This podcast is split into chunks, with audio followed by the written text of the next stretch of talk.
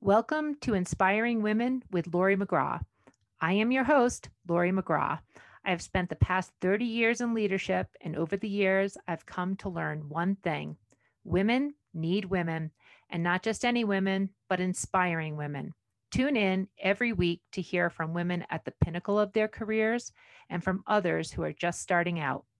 Episodes can be found at inspiringwomen.show or subscribe on your favorite podcast app.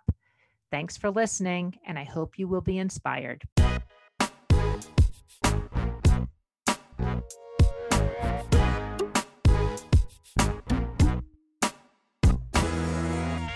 Today on Inspiring Women, we are speaking with Dr. Nicole Christian Brathwaite. Now, Dr. Brathwaite is a practicing child and adolescent psychiatrist.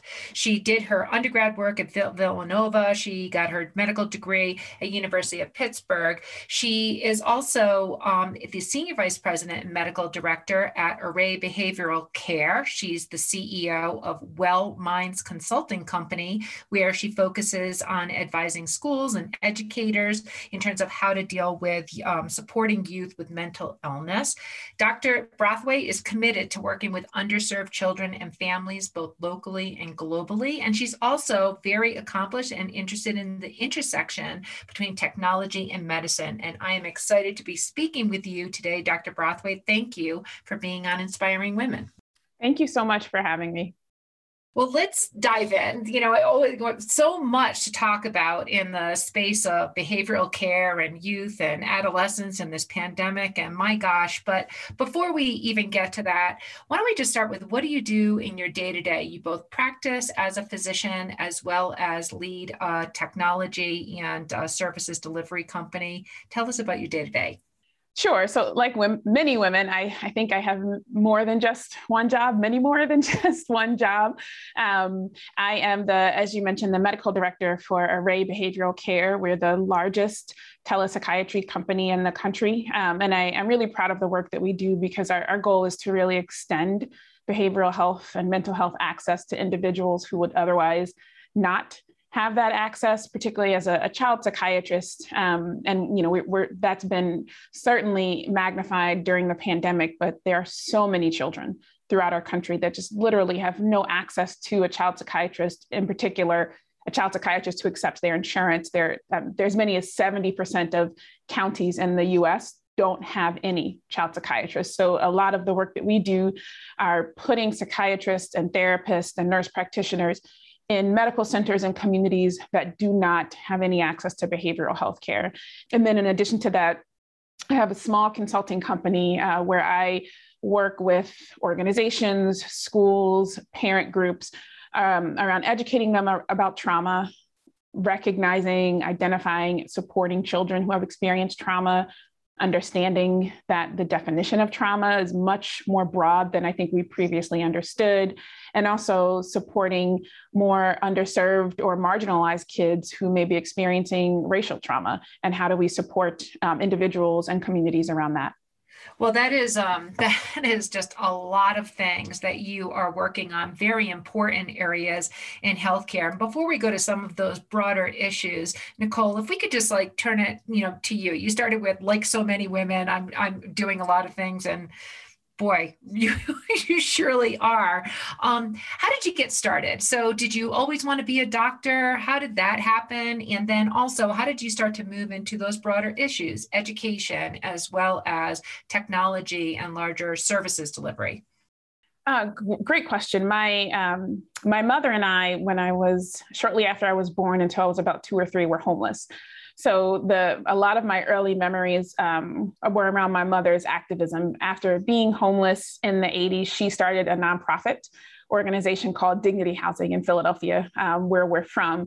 And so I, I grew up around social activism. And so I always knew that a part of who I would become would be helping people. And it was just a matter of how I would do that. Um, and so I, a lot of the the work I volunteered with my mother's organization. I worked um, as a child and even as a young adult with many of the kids in her organization. Um, Dignity Housing created housing programs and uh, job programs and for for women and families um, who were were homeless and who were really struggling getting back on their feet. And so that that's kind of where my mission started in, in supporting people. Um, and then I realized that a lot of the kids that I worked with weren't necessarily just struggling with the the social or environmental stressors but they were internally dealing with a lot of stress and so that's that kind of piqued my interest in high school and college and around mental health um, and so once I went to medical school, I fell in love with child psychiatry, and I, I had wonderful mentors. Um, and then through my work with children, again, I recognized that there were so many kids who I just could not access. I, I previously worked um, in Rhode Island on an inpatient unit, and I worked with a lot of kids who were victims of sexual trafficking. And once they were no longer acutely at risk or acutely suicidal, they went home. And we had such a difficult time finding a local therapist or psychiatrist who could support these kids. So we did all of this work with them for days or weeks, and then they go home to nothing and that's when I, I realized that there has to be more. So I, I started doing more work around educating larger groups, but then also realizing that pre-COVID, telepsychiatry was a great option to access these kids, and and that's when I found um, Array, which was previously Regroup, um, where two of two organizations merged and became Array Behavioral Care, and I, I really started learning more about technology, understanding technology, and recognizing how it could benefit our country and mental health as a field. So, first of all, that is an incredible story to start from, you know, a, an experience growing up, understanding what homelessness looks like, you know, having your mother found an organization, Dignity Housing, participating in that, and just building upon that to the work that you're doing today. That's amazing. And so that perspective, I imagine, has shaped sort of every decision that you've made along the way. But the way you just told the story um, sounded very easy, very natural in terms of one thing building to the next. So I'm just curious, you know, how did you have that level of confidence in yourself to get from, you know, I'll call it humble beginnings to being at a senior leadership level in a very significant organization? That, that's a great question. I it was by no means easy. I think that was more of just a, a, way to, to offer a quick summary. I um, I think I still, like many people, deal with imposter syndrome. I am always like, do I deserve to be here? Should I be here? I I know I work really hard, and sometimes I find that I work even harder because I, I always feel um, like I have to prove myself. That there there's a, a need to to prove um, that that I belong here. But I I think one of the or one of the, the many reasons that has that's helped me to be successful is having support and mentorship.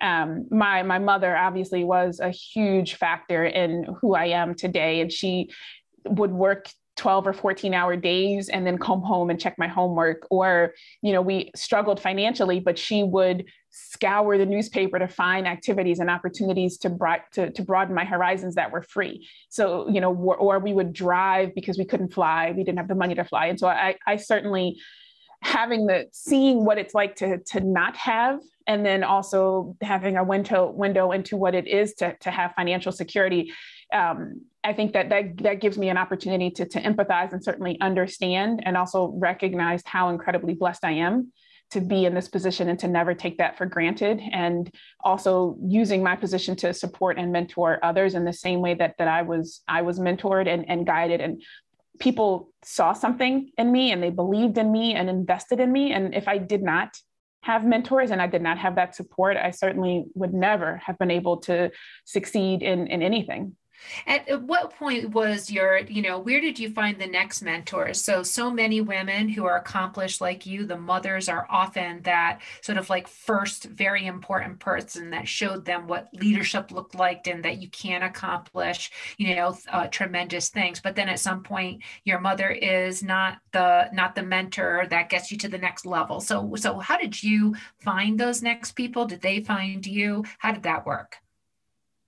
So it, it was both uh, realizing that there was a lot I didn't know, and also recognizing that I, I don't know everything that I don't know. I actively sought out mentorship um, from different genders, races, ethnicities, different levels in their career. When I was beginning in medical school, I was very involved in the Office of Diversity Affairs and um, sought a lot of direction and guidance from the Dean of Diversity Affairs, Dr. Pettigrew. When I was um, in uh, residency or even actually in medical school, the American Academy of Child and Adolescent Psychiatry has a mentorship program. So I went online and I signed up and requested a mentor and w- was able to work with really amazing child psychiatrists where they taught me about research and they taught me about how to to be in academics and how to balance um, medicine and academics and, and evidence-based and, and how to really support underserved communities in a, a, really proactive and efficient way. And so, um, and then even in residency, when I, I came to Boston, uh, Dr. David Henderson was one of the psychiatrists at, at, Mass General, and he did a lot of global work. And I met with him and I told him, I, I want to learn more about global psychiatry. I want to understand how other cultures address mental health. And he became an incredible mentor and sent me all over the world. I spent time in Liberia and Ghana and learned so much. And so I I was very proactive in finding individuals who were where I wanted to be or who I felt like had knowledge that I didn't have. That's really great to hear those, you know, very specific examples. I mean, so many women like you accomplish worldly, making a larger impact um, every day in the work they do. They speak about mentorship, but you're actually showing about like how intentionally you are able to create and and just cultivate some of those really important relationships. So that's terrific. Nicole, Nicole, I wanted to sort of turn to your area of expertise. So you're a child psychologist, you are an expert in mental health. You know, as an expert, we're in still coming out of hopefully a pandemic. Um, there has been, you know, a awakening across the nation, a big political divide, divisive issues. And you spoke about trauma, trauma from multiple levels, from, you know, just the navigation of social traumas, um, racial trauma, other things. So, first of all, what are you seeing? What is your sort of prognosis on the landscape um, of uh, trauma and stress in this country right now? What are the types of things that you see? And what do you think we should be doing about it? Sure, that, that's a great. I mean, we could literally spend hours on this topic, um, but that I mean, that's a very a very important question. So, I, I'm concerned. I am very concerned about the health of our children. Every day on the news, I'm seeing increased fights in school, increased stress among teachers. There's a, a workforce shortage in schools and, and buses, and you know the the support that our children need, the structure, the consistency many of many of those things are are present but not to the full extent that's needed or they're just not at all present because the, the resources aren't there. And we're, we're seeing an increase in kids and adults presenting to emergency rooms in psychiatric crisis with suicidal thoughts having self-harmed. And, and we know that there are certain groups of individuals who are much more vulnerable who have had a disproportionate had a, have experienced a negative, disproportionately negative impact because of, of COVID. I mean, I think recently I read about 140,000 children in the United States have lost at least one parent or grandparent. Mm-hmm. And many of those kids are Black or Latino, or many of those kids come from families of color that were already struggling with financial stability due to the pandemic or managing illness, or you know, even if they didn't lose a parent or family member, they're, they're now managing long COVID. So there, there's just there's the you know immediate oh, obvious complexities of covid but then there are also the transitions of, of going back to school dealing with the racial reckoning that's happening in this country and witnessing these videos of racial violence and or police brutality or even you know how certain individuals are treated.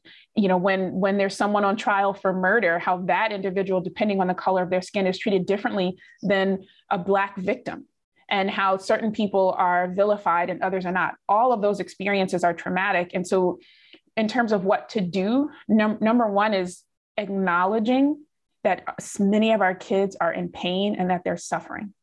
And it is really not on us to tell someone else what is painful or what is traumatic for them.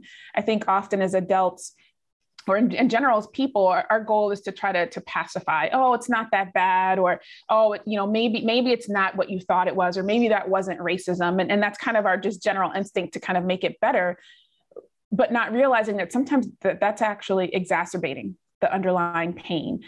Sometimes people just need to be affirmed. You know what? That is painful. I can't imagine how challenging that must be. I can't imagine how difficult it must be to be a Latino or Asian American in predominantly white settings and, and how you don't always feel welcomed or supported.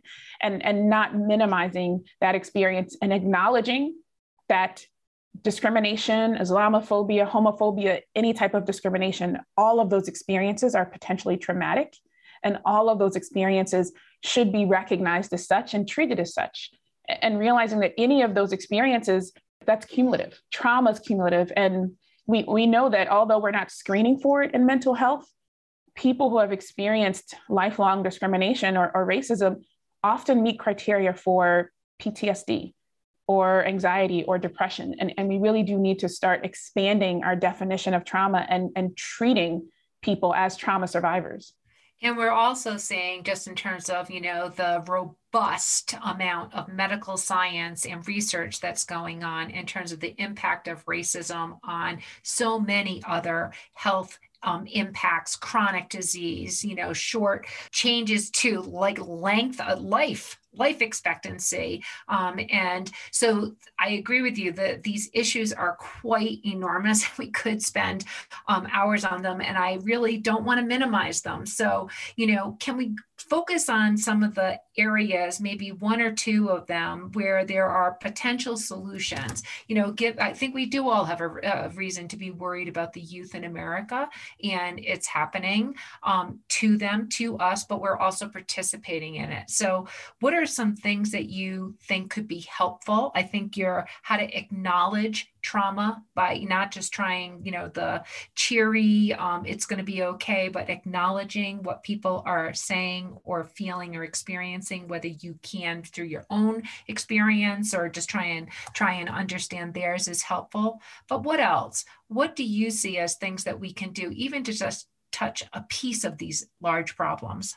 Sure. I, I, do think it's it's helpful in all settings to take what's described as a trauma sensitive or trauma informed approach. And this doesn't have to be limited to medical or the mental health field. This can be in your day-to-day interactions with people or in the, in the work environment. I think even on an organizational level, many more companies are looking at what it means to, to um, support psychological safety or cr- creating a more trauma sensitive environment. And so essentially, what that means um, is by taking a trauma sensitive approach, number one, we are not labeling people by their worst days. We're not labeling people based on what we see to be deficits. We're taking a more strength based approach because everyone can do something well. Everyone has a special capability. We just often don't look for it. And then also, if someone is struggling, instead of looking at them and, and focusing on what they've done or what's wrong with them, we're changing our perspective and, and saying, what's happened to them? What's what pain have they experienced that may have led to this behavior? And just frankly giving people some leniency. So even a specific example in our day-to-day work lives let's say you work with a colleague and they've been persistently late our initial reaction may be to punish them you know maybe you know come up put them on a, a, a, performance improvement plan set clear expectations. If you walk into your boss's office because you've been late and the first thing they say is this is unacceptable. You need to do better. You cannot continue to be late. This is impacting everyone. Okay that you know i'm sure many of us have seen or been in that situation but imagine instead if you walked into your boss's office and they said hey I'm concerned. I, I realize that recently you, you've been late, and I'm wondering what's going on. Is, is there something that we can support you with? Do you need help? Is there what what's missing? What tools or resources do you need to be successful that we aren't providing? How can I support you and in being successful? Now, same situation, very different responses, and that that changes the way that the individual responds and the sense of safety that they feel, and, and frankly, even the outcome. What about the the interactions, you know, on all of the technology platforms that we're dealing with? I mean, we have so many of us, it's Zoom calls, you know, all day long. And, you know, even the telephone is not is no longer direct voice to voice conversation. You know, if it's not a Zoom call, it's um, you know, social media responses, Facebook or whatever, Twitter, uh, eh, you know, on and on. So what are you seeing there? And that, you know, from my perspective, just seems to have only magnified the problem and reduced that you know being trauma sensitive um, and, and, aware that makes a lot of sense to me but yet I, we're not seeing it. I'm not seeing it you know in terms of just the culture of online interactions.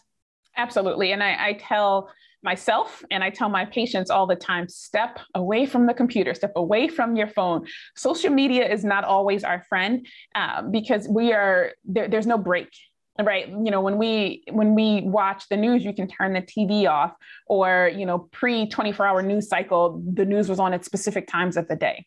And so it was you know it, it was a more deliberate exposure.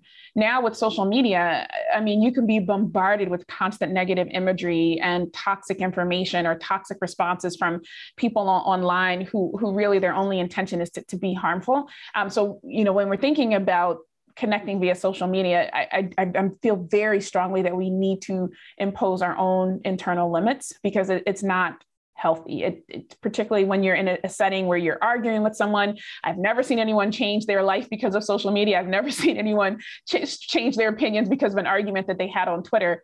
Um, and so, you know, that's not worth your energy. And being very clear that, and I, I heard this term the other day, um, saying no protects your yes. And so there's certain things where we invest our energy, it's depleting. It's it's not it's not reinvigorating, it's not refreshing. And social media is one of these things that cannot that's often very depleting. And so making sure we're putting limits in terms of you know zoom meetings um, even you know my, my company is fully virtual we are a telepsychiatry company and our uh, chief people officer she's intentional about scheduling meetings for 45 or 50 or 55 minutes because people need breaks you you can't i think because people are working from home the assumption is you can work nonstop.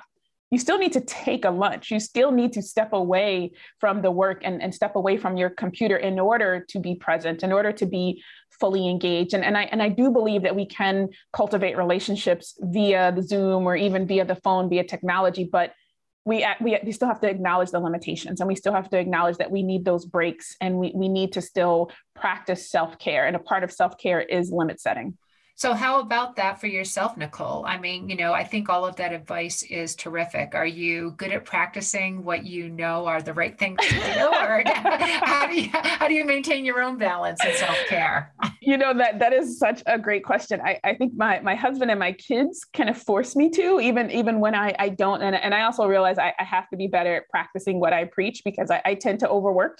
I tend to give everything 110%. And, um, you know, you cannot be great at everything all the time. And th- that's hard for me. I, I think a, a, lot of people in medicine were probably type A personalities. A lot of people in science, like things have to be done a certain way. But also realizing that I, I am I am not productive if I haven't eaten lunch. I'm not productive if, if I, I haven't had a break. And my grandmother used to have this saying, you, you can't pour from an empty glass. As a caregiver, in multiple areas of my life i i'm very aware of when i am done when i'm exhausted i am not a good mother. I'm not a good spouse. I'm not a good physician. I'm not a good leader. And i'm telling my the physicians that work for me to prioritize self-care and let's find ways to reduce burnout. And they're looking at me like but you're sending this email at midnight. So i think maybe you need to kind of look in the mirror. So i, I mean it's, it's a constant work in progress. Um, but at the, at the very least i'm thinking about it and, and making an effort and, and realizing that this is just as important as, as getting anything else done well, I'm glad to hear that you're not um, as superwoman as you appear, and oh, that, no. you're, that, you're, human. And I actually, I mean, I saw one of your interviews, and I really appreciated your comment that there are no healthy children without healthy adults. And I think that that really was just a very astute commentary on, you know, why it is so important. But I agree with you. We str- we struggle with it. We all struggle with it.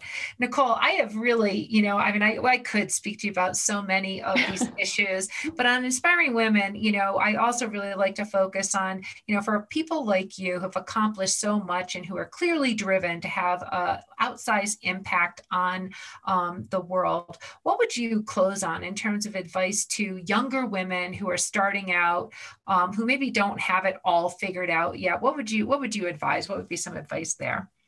Oh, I, one, I would say I don't think anyone ever has it all figured out. Um, I think there's always that that doubt, um, that concern, and not to allow that to hold you back.